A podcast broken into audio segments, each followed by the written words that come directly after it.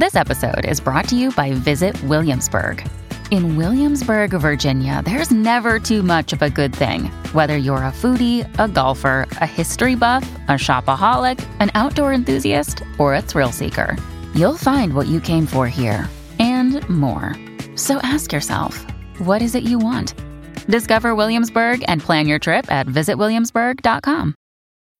When you need mealtime inspiration, it's worth shopping Kroger, where you'll find over 30,000 mouthwatering choices that excite your inner foodie. And no matter what tasty choice you make, you'll enjoy our everyday low prices, plus extra ways to save, like digital coupons worth over $600 each week. You can also save up to $1 off per gallon at the pump with fuel points. More savings and more inspiring flavors make shopping Kroger worth it every time. Kroger, fresh for everyone. Fuel restrictions apply.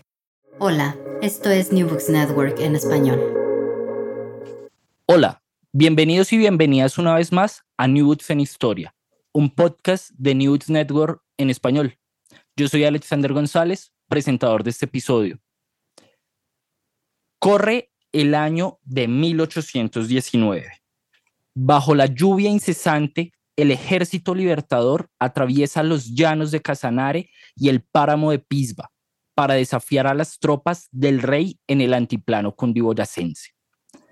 Las dificultades de la expedición, la desnudez y la pobreza generalizada destinan a los revolucionarios a una, a una nueva derrota. Pero el apoyo masivo del pueblo neogranadino transforma súbitamente la campaña. La noticia de una batalla perdida en Boyacá aterroriza al virrey y a las principales autoridades reales, que huyen de Santa Fe. Buena parte del territorio neogranadino cae en manos de los republicanos por un efecto dominó.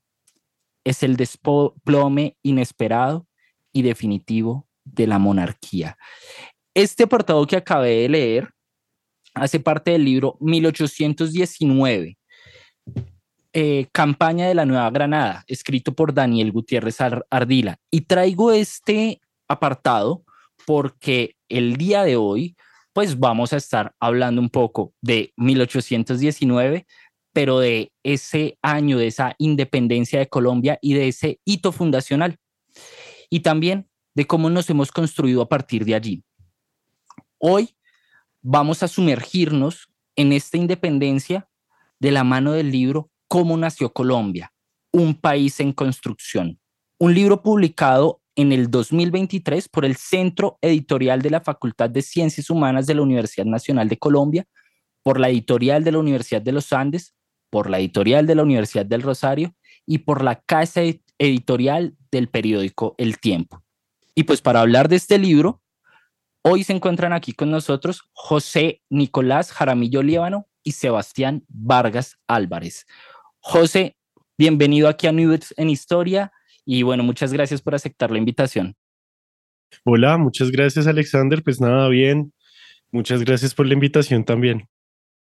Y Sebastián, Sebastián que ya es una voz aquí reconocida en, en New eh, no, Sebastián, gracias, gracias como siempre. No, muchas gracias Alex por la invitación y qué gusto volver a ver a José Nicolás después de varios meses, vernos y escucharnos. Bueno, súper. Me alegra que esto también sea un espacio de encuentro eh, y de encuentro de voces y de encuentro de oyentes. Para iniciar, ah, bueno, antes de iniciar más bien, quiero también decir que este libro, en este libro participó un montón de gente y me perdonarán si no eh, digo todos sus nombres, pero es que me tomaría un montón de tiempo, pero quiero resaltar, sí, los nombres de los otros editores académicos.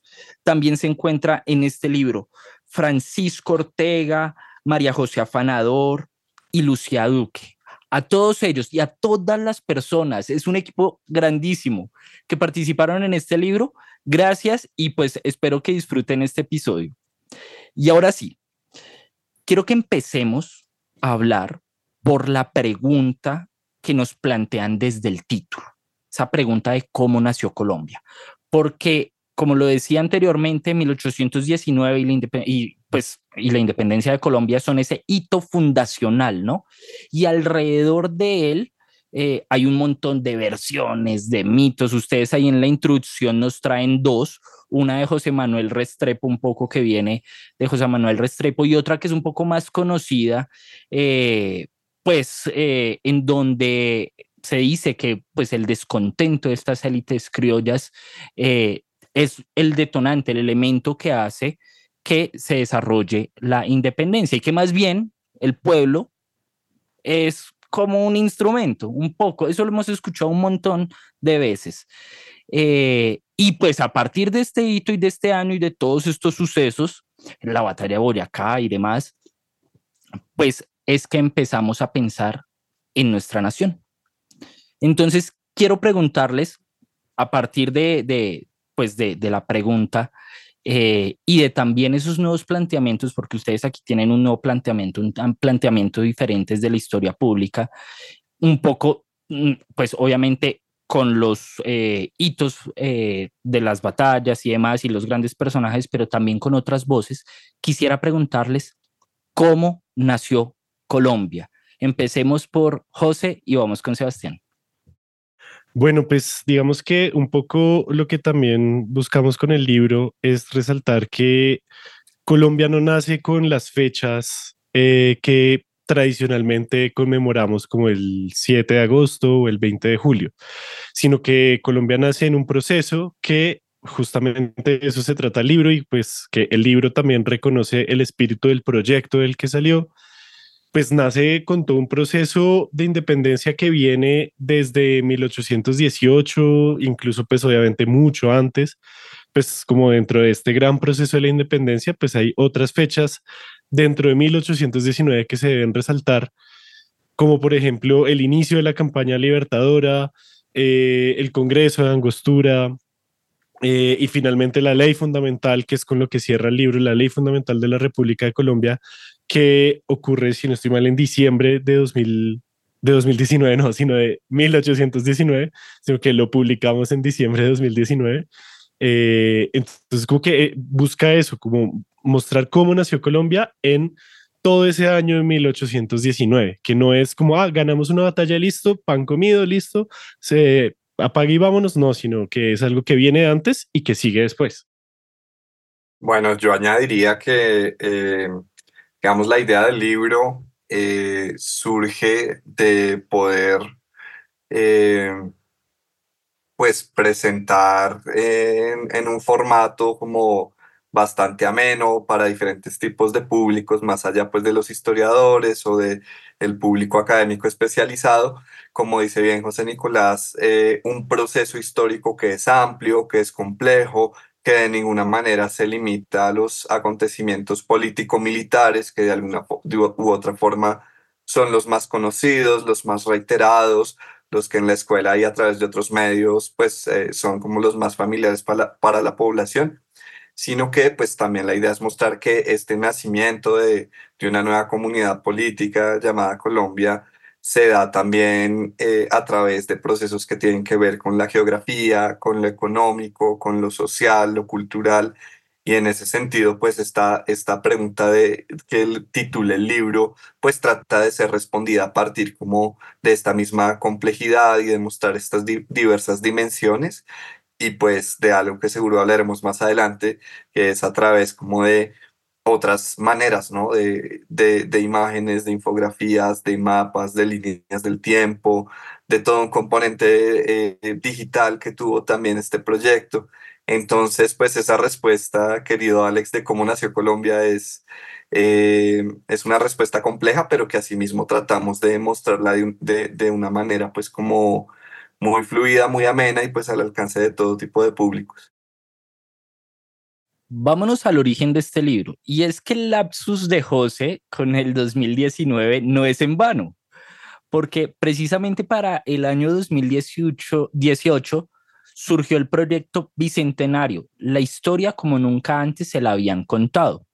Un proyecto que, con el apoyo del periódico El Tiempo, realizó 10 entregas mensuales y una entrega especial en las páginas del periódico. Y pues para la conmemoración del Bicentenario. Estas publicaciones también estuvieron acompañadas, como lo decía Sebastián, de unos videos, unos especiales digitales en la página web que ya hablaremos. Quiero que también le cuenten a los oyentes si todavía podemos consultar ese tipo de videos porque los vimos en la presentación de este libro en la Biblioteca Nacional y fueron muy, muy interesantes. Pero entonces me gustaría que le contaran ustedes a los oyentes de ese primer proyecto inicial, ¿sí? Pero de cómo, empiezan a unir fuerzas. Todas estas universidades, es que vuelvo y repito, está la Universidad Nacional, está la Universidad de los Andes, está la Universidad del Rosario, está el tiempo de cómo se, se unen, se juntan para este libro y de cómo se desarrolló todo el trabajo con el equipo tan grande que hay, pues diagramadores, bueno, en fin, eh, un montón de gente, no solamente historiadores e historiadoras. Entonces, hablemos de ello. José, ¿Cómo surge este libro?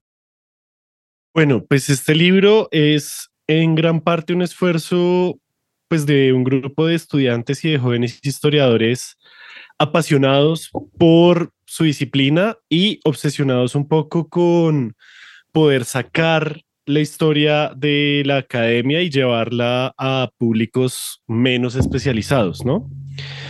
Eh, pues la historia un poco arranca en 2018 efectivamente, pero mucho antes eh, de lo que tú decías, porque a principios de año se acercó el grupo de mm, diagramadoras del tiempo, del periódico El Tiempo, eh, se acercaron al Departamento de Historia de la Universidad Nacional a pedirnos que si les podíamos ayudar a recolectar unos datos para hacer una visualización de datos de la historia de todos los presidentes de Colombia. Así, porque, porque chévere, ¿no? Se habló con ellas y se dijo como, bueno, pues eso es un poco imposible, primero por las, les, o sea, tocó explicarles a ellas cómo funcionan las fuentes históricas, como decir, como no, es que si ponemos datos de población, de pronto no tenemos los mismos datos para el siglo XIX que para el siglo XX, lo mismo con los datos económicos, con los datos políticos de votaciones, todo eso. Entonces llegamos a hacer la historia de los presidentes desde 1886 hasta 2018. Y ellas querían que fuera para la primera vuelta presidencial, no se logró. Querían que fuera para la segunda vuelta, no se logró. Ese especial se terminó publicando para el 7 de agosto del 2018, la posesión del expresidente Duque.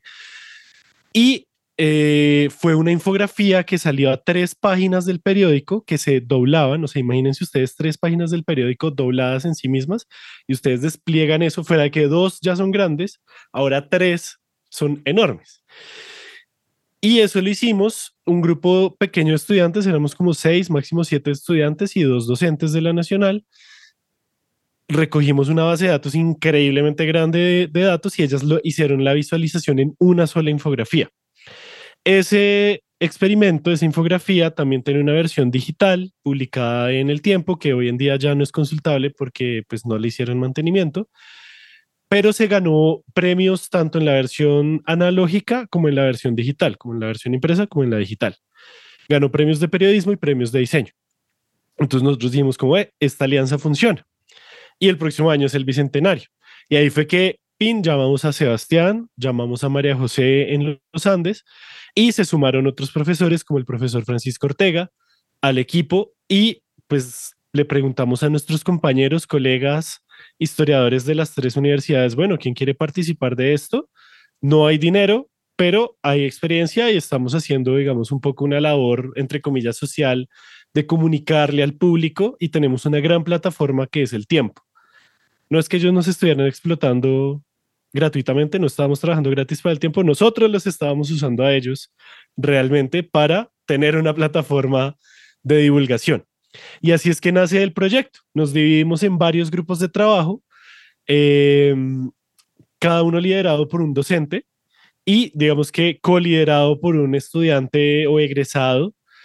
Eh, y así funcionamos todo el 2019, sacando una entrega eh, una separata de periódico de más o menos también tres páginas de periódico al mes, con todos los datos obviamente chequeados, con revisiones, eh, ediciones hechas, por lo menos cada texto lo habían visto por lo menos unos 10 personas antes de que eso se publicara.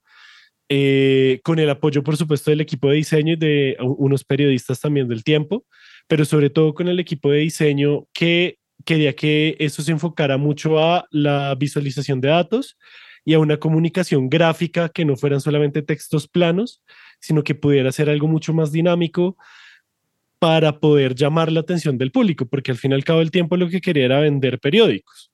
Nosotros queríamos comunicar, pues los historiadores sabemos escribir.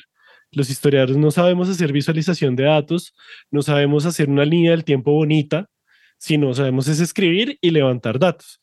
Entonces, así fue como más o menos funcionó esa alianza eh, y esos grupos de trabajo que finalmente fueron más de 35 historiadores trabajándole a esto y en total fueron más de 50 personas trabajándole todo el año a este proyecto. Sí, yo quisiera agregar que fue, fue una experiencia muy bonita, retadora, difícil, porque como dice José, pues tanto los profesores como los estudiantes de pregrado y de posgrado que participamos eh, de las tres universidades en este proyecto, eh, pues tuvimos que aprender también, tuvimos que estar muy dispuestos a negociar, eh, tuvimos que sentarnos con los periodistas a saber que un texto académico no es un texto que pueda ser publicado en el, en el periódico, entonces hay que desaprender un poquito las formas narrativas y aprender otras. eso es muy bacano en todo caso, igualmente con los diseñadores, con los ilustradores, entonces fue realmente un proyecto interdisciplinar en el que también tuvimos que eh, ponernos en los zapatos de, otras profesiones, eh, trabajar con ellos, eh, enseñarles de nuestro oficio, pero también aprender del de ellos. Y lo otro que fue bien bonito fue pues, que fue un proyecto interinstitucional que vinculó universidades privadas con la universidad pública, que vinculó pues, a las universidades con un medio de comunicación quizás el medio impreso más importante del país y también intergeneracional, porque pues estábamos profesores, eh, estudiantes de pregrado, estudiantes de posgrado, hasta de doctorado incluso, y también egresados. Entonces fue muy, muy interesante como esos cruces, esos aprendizajes. Yo recuerdo estar hasta altas horas de la noche varias veces en el tiempo porque tocaba pues que el número ya saliera perfecto y, bueno, pues fue una experiencia muy chévere. Entonces solo quería aclarar que realmente el libro nace de este proyecto. Sí, o sea, no, en, un principio no se pensó que hubiera libro, sino más bien que hubiera pues unos productos eh, que pudieran ser divulgados a través de, de estas ediciones mensuales Em, y también pues en, en, el, en, la plataforma digital, eh, que también fue bien, bien interesante en términos como de humanidades digitales y de historia digital, eh, vincularnos, aprender, trabajar en esa, en esa línea. Y creo que ahí José estaba haciendo un poco modesto y es importantísimo destacar el papel eh, del CAJIT, ¿no? En la nacional, del laboratorio de cartografía histórica, historia digital, pues que ya tiene un muy buen recorrido en este tipo de proyectos. Yo creo que una de las cosas que yo más he aprendido de, de Sebastián es sobre la historia pública. Yo fui estudiante de Sebastián hace ya un par de años atrás y de hecho ahí nos conocimos con José porque él también es otro de esos grandes eh, conocedores de la historia pública y la ha ejercido también a partir de su proyecto de, podcast Random Access History, que si no lo han escuchado, también péguense la buscadita ahí y escúchenlo. Eh, y este libro particularmente se enmarca dentro de eso, dentro de la historia pública. Está pensado para un público mucho más amplio, no es el libro ladrilludo, con la gran cantidad así de pies de página y de citas, eh, no sé, eh, tiene otro formato y es para un público más amplio, es muchísimo más ameno, empezando por la gran cantidad de, de, elementos, de herramientas que, que tiene y, de, y del cual ya vamos a hablar un poquito más adelante. Pero quiero, y me parece muy importante, que le contemos a nuestros oyentes que quizás están por otras áreas, eh, no, no necesariamente por la historia, qué es la historia pública y cómo se presenta en este libro. Empecemos por Sebastián. Por favor, sí. Bueno, gracias. La historia pública, eh, digamos, si bien se puede entender como un campo historiográfico, ¿no? que tiene unos desarrollos específicos en algunos países, al menos desde los años 70 y 80, eh, y que tiene que ver pues con, con el tema de la divulgación histórica y de cómo eh, comunicar el saber histórico a públicos diversos y heterogéneos em, a partir de, por ejemplo, trabajar con, con eh, interdisciplinarmente con otras eh, personas y grupos, ¿sí? Por ejemplo, pues como en este caso periodistas o en otros casos, por ejemplo, museólogos, etcétera. Em, digamos que para mí más que un campo historiográfico tiene que ver como con una actitud y con una disposición de los historiadores y las historiadoras hacia, eh, digamos, una actitud autorreflexiva sobre cómo se produce el conocimiento histórico eh, y cómo se comunica. Eh, en ese sentido, yo siempre digo, bueno, puede que usted sea colonialista o se ocupe del siglo XIX o de la historia eh, historia y género. No importa, digamos, el, el énfasis temático o, o, la época, el periodo al cual se dedica, sino es más bien pensar en cómo construyo el saber y cómo lo comunico. Entonces, cualquiera puede ser historiador o historiadora pública, digamos, por eso yo no digo que hay una especialidad como historia pública como tal. Eh, y pues si bien esto tiene que ver mucho con la las formas de comunicar y de divulgar, para mí va más allá porque implica, eh, implica investigación colaborativa, ¿sí? ¿Por qué? Porque si decimos que historia pública eh, simplemente lo reducimos a, a, la divulgación histórica, creo que ahí seguimos pues siendo de alguna u otra forma paternalistas y, y, pensando que el conocimiento que se produce en la academia o en la historiografía profesional es el correcto, es la verdad y lo que uno hace es simplemente divulgarlo al público general a partir, pues, no sé, de cosas como cómics o podcast, etcétera, ¿no? Entonces, creo que va más allá y creo que va precisamente a lo que hablaba hace un momento, como los historiadores también podemos desaprender un poquito y aprender del oficio del periodista, por ejemplo o eh, aprender cosas de humanidades digitales y de visualización de datos, que no necesariamente, como decía José antes, nos lo enseñan en las universidades. Y entre otras cosas, por eso es que los programas de historia estamos cambiando ahorita también para tratar de incorporar todas estas nuevas habilidades. Em, pero incluso la historia pública y la investigación colaborativa, yo diría que tiene que ir más allá de esa interdisciplinariedad y tiene que eh, entrar a lo que varios científicos sociales han, han llamado diálogo de saberes, ¿no? Porque también en países eh, como Colombia, en América Latina, pues también hay poblaciones indígenas, poblaciones afrodescendientes, poblaciones eh, campesinas, etcétera, que quizás eh, tienen otras formas de ver la historia, la temporalidad, de relacionarse con la experiencia histórica. Entonces allí también creo que debemos entrar a ese diálogo de saberes. Entonces, historia pública tiene que ver con todo eso. También tiene que ver eh, con eh, cómo hacernos conscientes de las implicaciones públicas y políticas del el oficio de historiador. Eh, por ejemplo, para pues, concretar eso con un ejemplo, en este proyecto interinstitucional del Bicentenario y pues en el libro, yo coordiné una línea que es la línea de legados, que es la que tiene que ver con cómo toda esa historia de 1819, de la campaña libertadora y de la institución de las primeras instituciones republicanas, tiene que ver con el hoy, ¿sí? ¿Cuáles son esas problemáticas del presente que de alguna u otra forma se relacionan con esa historia.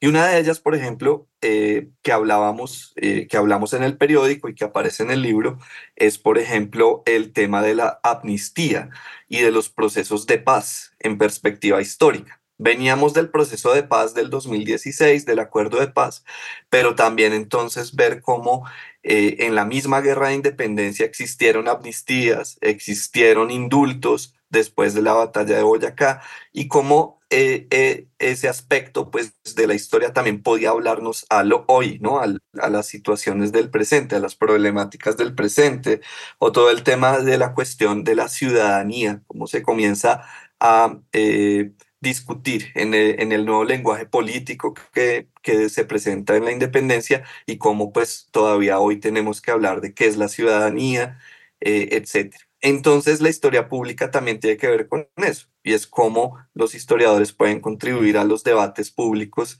eh, del presente y cómo pues también tenemos una responsabilidad política en nuestras sociedades contemporáneas.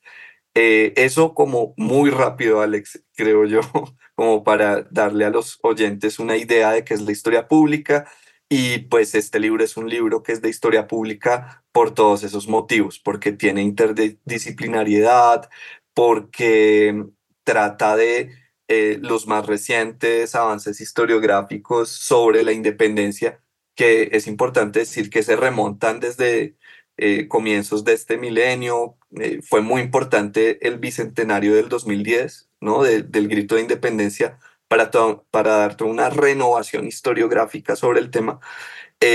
por ejemplo, frente a la participación de los indígenas eh, y afrodescendientes o de las mujeres en las guerras de independencia, sobre el tema de eh, el realismo, por ejemplo, en Pasto o en Santa Marta. Son cuestiones que han aparecido en la historiografía reciente, pero que no necesariamente todo el público conoce, porque en las conmemoraciones nacionales se sigue reproduciendo eh, pues estos grandes hitos y personajes de los que tú hablabas al principio.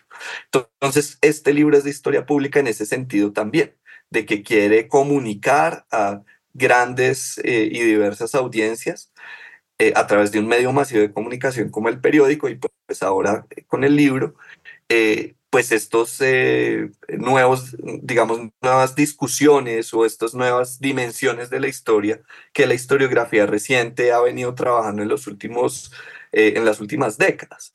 Entonces, pues eso diría por ahora.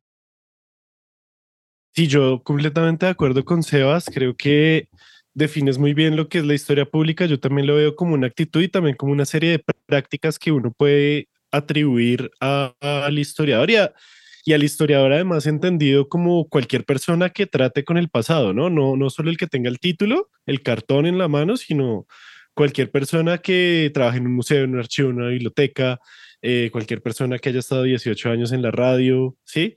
Em, además de eso, siento yo que, que, que defines muy bien el libro como un producto de esto, ¿no? Y el libro es justamente eso, un intento por hacer un tipo de historia pública, que no es el único. Y ahí solamente aprovecho y meto la cucharada para poner un ejemplo de lo que, pues yo llevo ya dos años trabajando en la Biblioteca Digital de Bogotá. Y en la Biblioteca Digital de Bogotá hacemos laboratorios de co-creación ciudadana. Ya vamos dos de esos laboratorios que se enfocan en memoria ciudadana y eso es un gran ejemplo de cómo se puede hacer historia pública realmente colaborativa con la gente, ¿sí? Eh, actualmente tenemos una exposición digital que es el producto de un laboratorio que duró más o menos eso, dos años, que rescata la historia de Ciudad Bolívar contada por las propias personas habitantes de Ciudad Bolívar. ¿Sí? Y ellos quisieron contar la historia de su localidad a partir del agua. Entonces, claro, un historiador ve eso y dice, ah, eso es historia ambiental.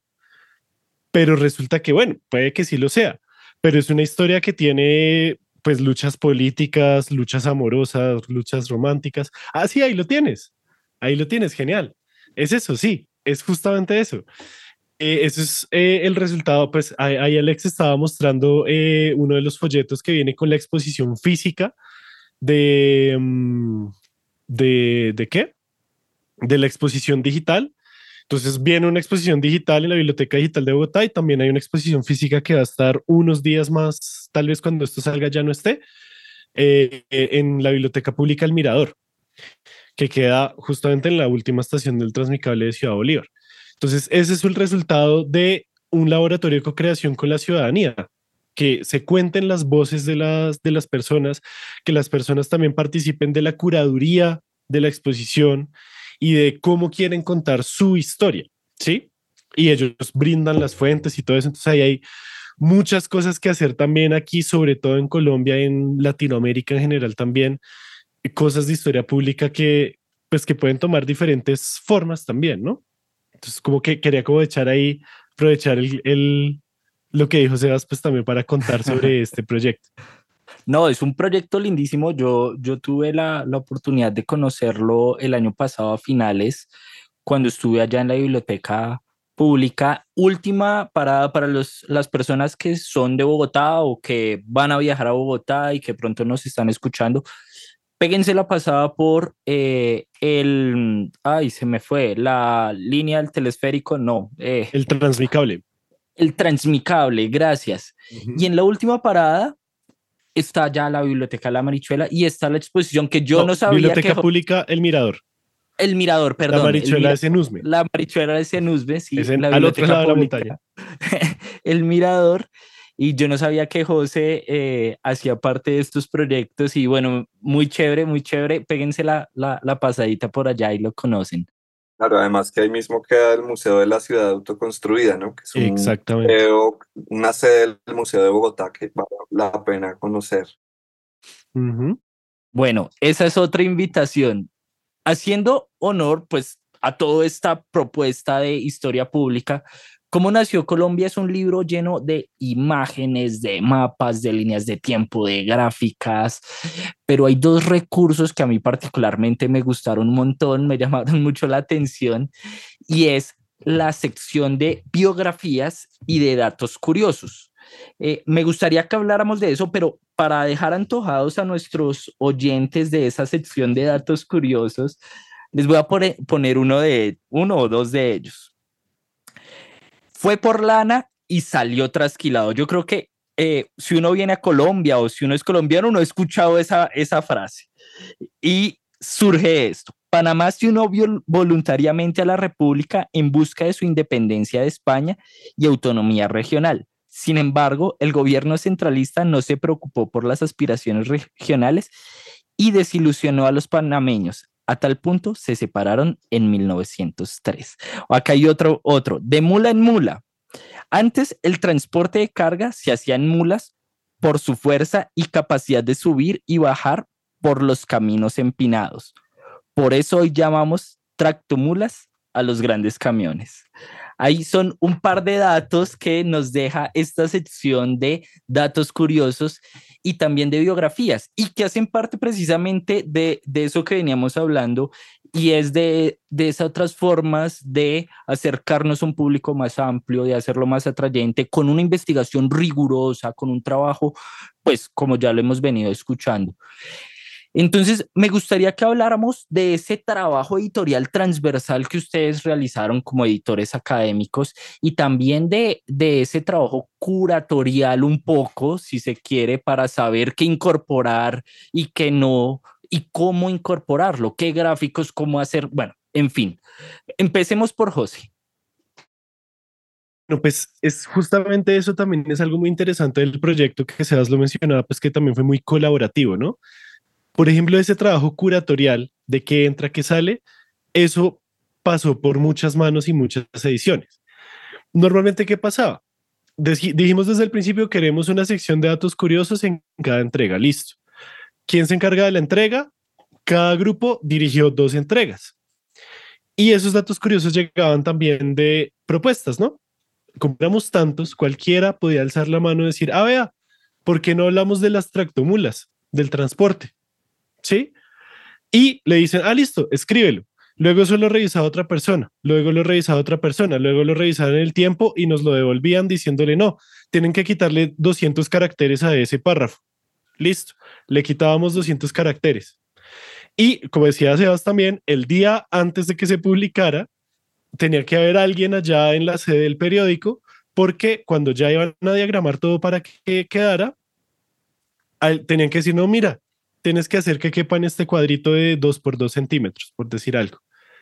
Quítale, edítalo. Tiene que caber, si no, no se puede poner. Y ese era el trabajo, digamos, un poco más galletoso y difícil, sobre todo para los historiadores que nos gusta escribir tanto, ¿no? Como que eso de la economía del lenguaje no es algo que a uno le enseñen mucho durante la carrera. Escribimos muchísimo, muchísimo.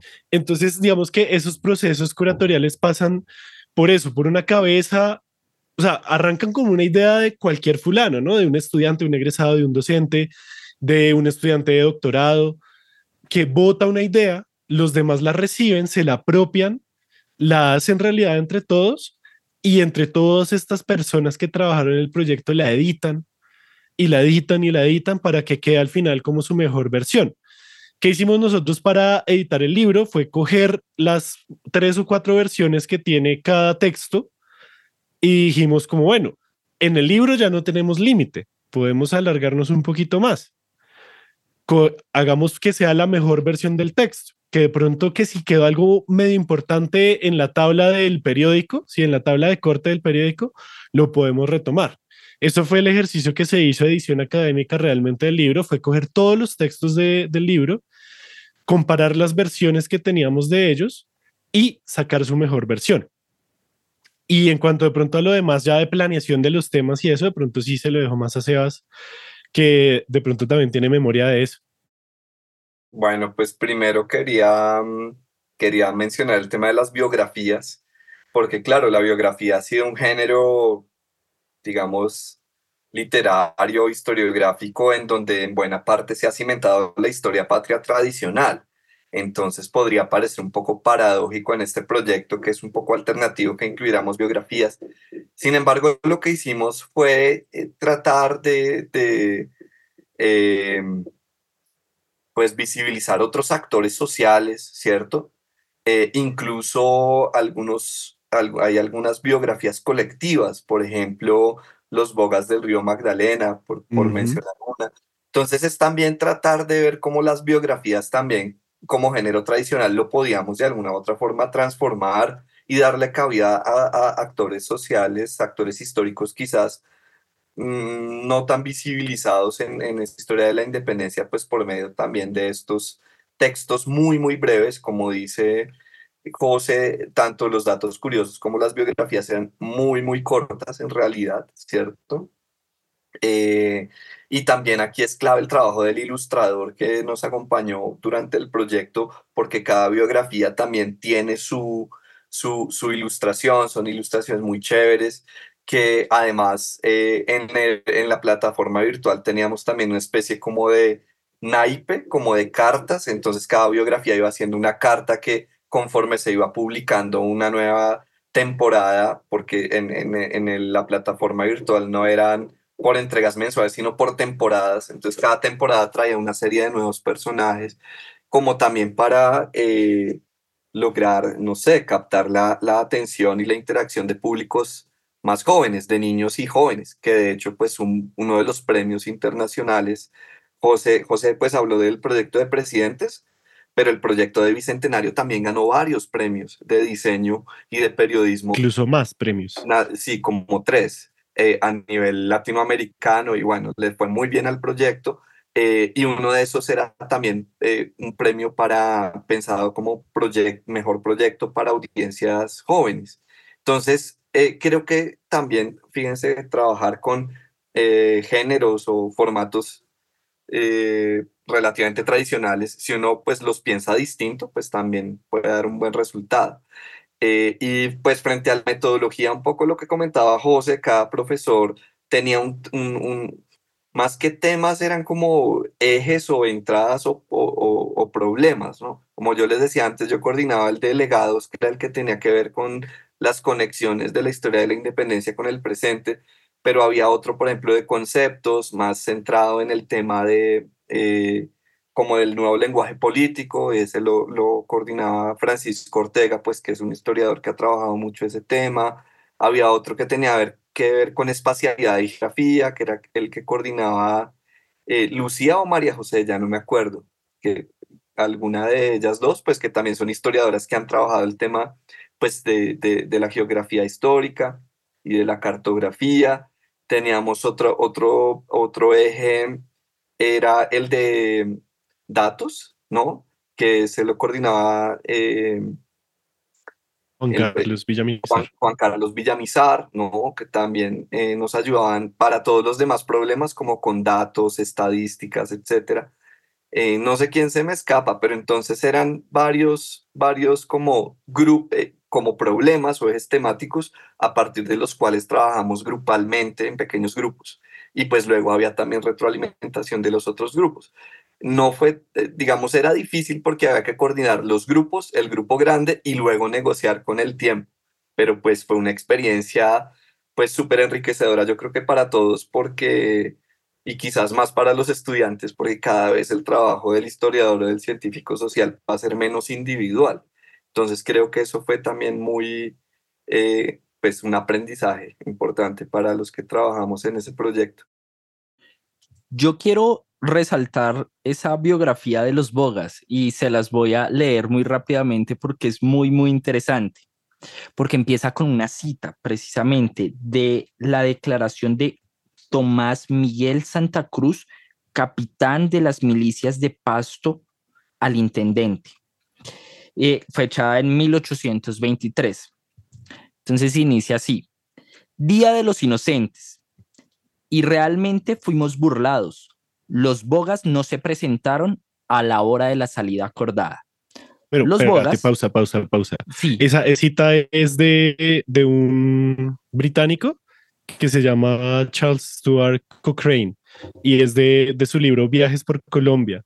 Es él contando su experiencia con este servicio de los bogas. Ay, perdón, sí, yo estaba leyendo mal la, es, la, siguiente pie de página. Sí, si quieres, vuelve, vuelve, a hacerlo.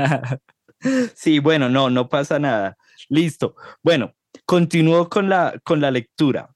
Los bogas, navegantes de canoas, champanes y otras naves se movían con agilidad por los territorios, transportando personas y mercancías a través de los ríos. Aunque los viajeros se quejaban de ellos por ser perezosos o bebedores, sus jornadas eran largas empujando y remando sobre los barcos. Sin su trabajo, muchos viajeros y productos no habrían entrado ni salido del continente.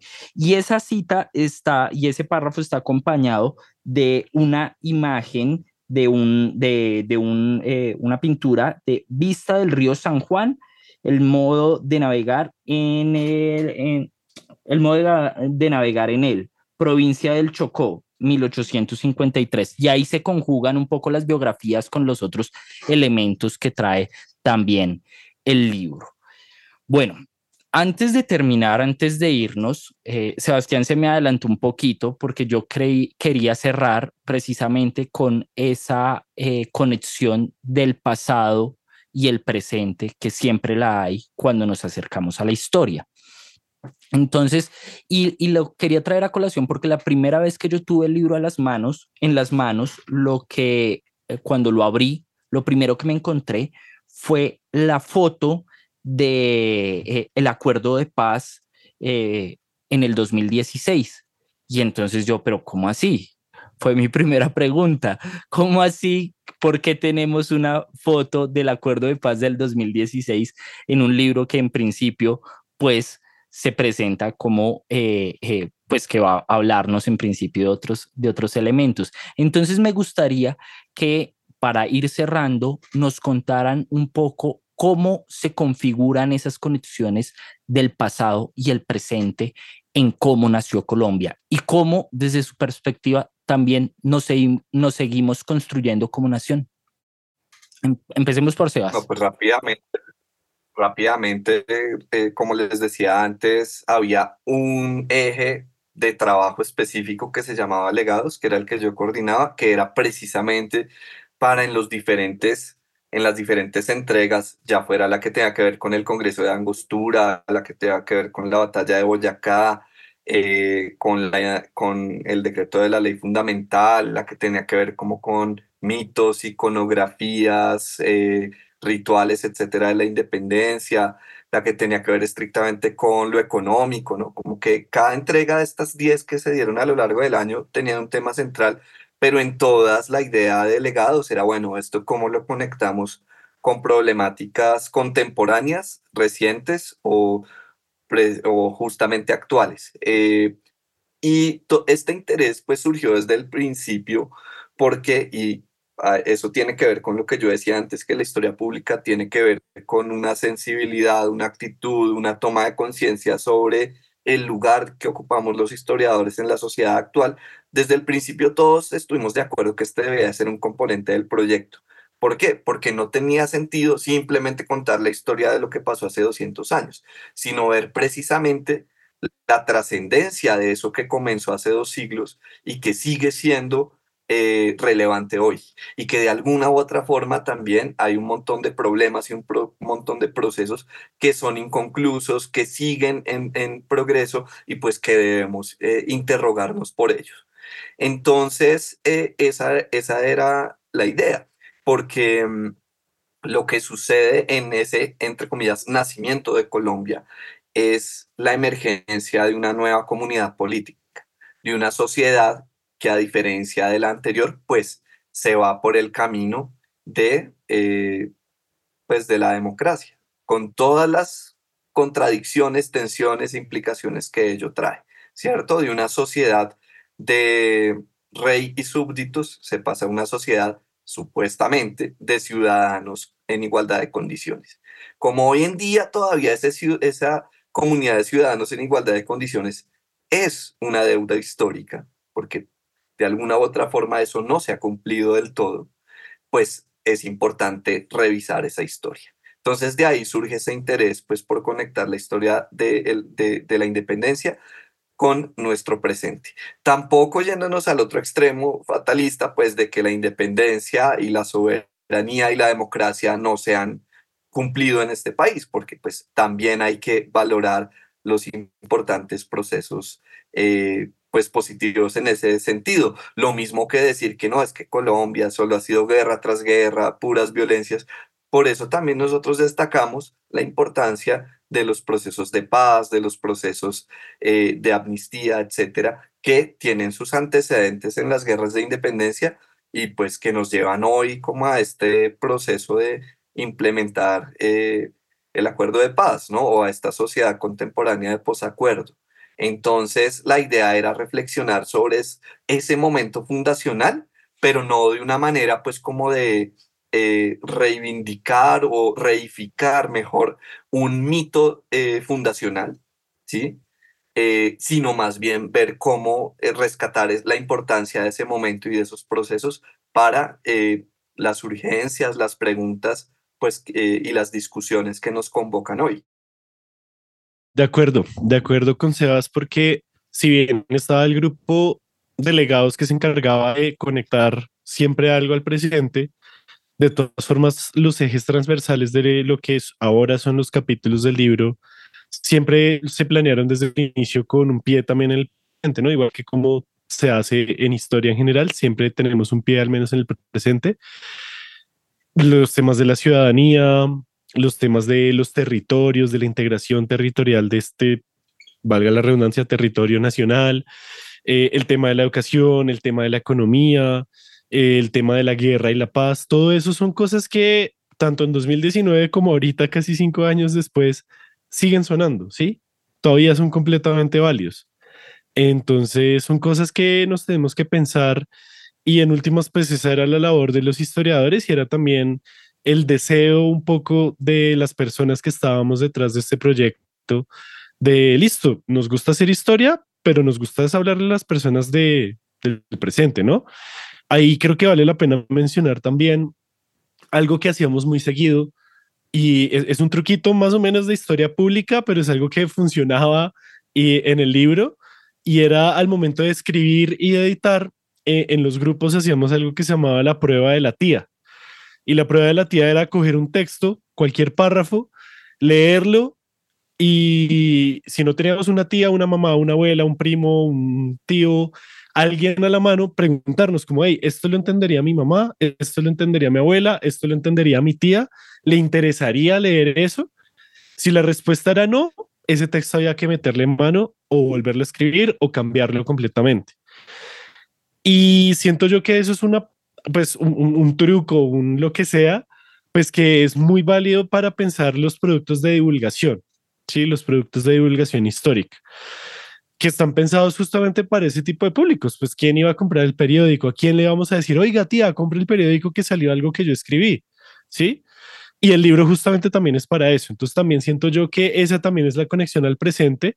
Es una conexión que va con las personas cercanas a uno pero esas personas cercanas pueden ser un vecino, pueden ser alguien miembro del barrio, de la comunidad, de la ciudad, y pues en última sigue siendo una persona ciudadana, ¿no? Del país. que pues bueno, ahí nos lleva de nuevo a las preguntas sobre la ciudadanía, qué significa ser ciudadano y eso, pero en últimas se trata también de eso. Siento que esa también es un poco la conexión con el presente.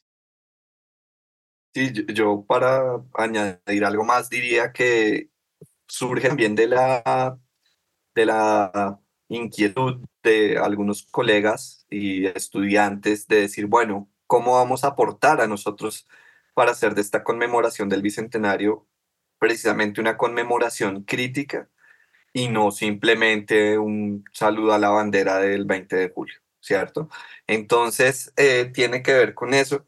Y para acabar, yo diría también dos cositas. La primera es a lo que tú decías antes, Alex, y es la riqueza visual, la riqueza gráfica de este libro. Es muy interesante, las ilustraciones son muy chéveres, pero además las infografías, los mapas, las líneas del tiempo, eh, etcétera, están muy bien hechas porque pues hacen parte de, del material original del proyecto con el tiempo, eh, que pues fue de muy buena calidad, la verdad. Y eh, yo pienso que el público perfecto para este libro son estudiantes de colegio de décimo y once. Creo que ese es como el principal. Creo que este es un libro que funcionaría muy bien para la enseñanza de la historia y las ciencias sociales en Colombia, justo ahora pues que se debate la implementación del regreso de la, de la clase de historia a los colegios. Creo que sería un material excelente y pues también para personas, todo tipo de público interesado, em, no solo en la historia del país, sino pues sí en general como de los problemas sociales que nos eh, atraviesan como, como Colombia, como sociedad colombiana desde hace dos siglos. Creo pues que es un material que por la brevedad de los textos es un libro que no es largo, porque también reproduce esas entregas que, como explicaba José Nicolás, antes no podían ser muy largas porque pues eran para prensa.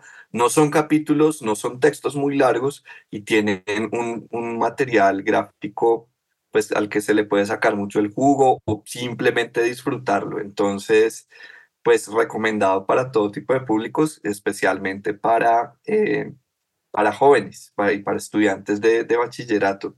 Creo que ahí sería como su nicho perfecto. De acuerdo, sí. Súper, yo me uno a esa invitación de Sebastián eh, para que vayan, para que conozcan, para que indaguen, para que consulten, para que lo usen en sus clases si son profesores o profesoras. Eh, el libro Cómo nació Colombia, un país en construcción, un libro que estuvimos hablando el día de hoy, que fue publicado por la Universidad Nacional, la Universidad del Rosario, la Universidad de los Andes y el periódico El Tiempo el año pasado, en el 2023. Bueno, Sebastián, José, muchísimas gracias de nuevo por haber estado aquí en News en Historia, un podcast de News Network en español. Y, bueno, nada, espero que vuelvan por aquí en estos micrófonos con sus posteriores proyectos. Muchísimas gracias, Alex, por la invitación. Eh, pues también invitados a que escuchen Random Access History para Completamente. unas dosis también de historia pública un poco más rara, porque es más que nada pensando qué significa ser historiador en el siglo XXI, básicamente. Eh, y pues nada, muchísimas gracias por la invitación y por favor adquieran el libro eh, porque está muy bonito. Eh, gracias Alex por la invitación, un abrazo José, un abrazo Alex y pues también a todos los oyentes. Nos vemos y nos oímos. Mi nombre es Alexander González, nos escuchamos en una próxima ocasión y escúchennos, escúchennos y escuchen Random Access que también es buenísimo. Hasta pronto. Gracias por escuchar New Books Network en español.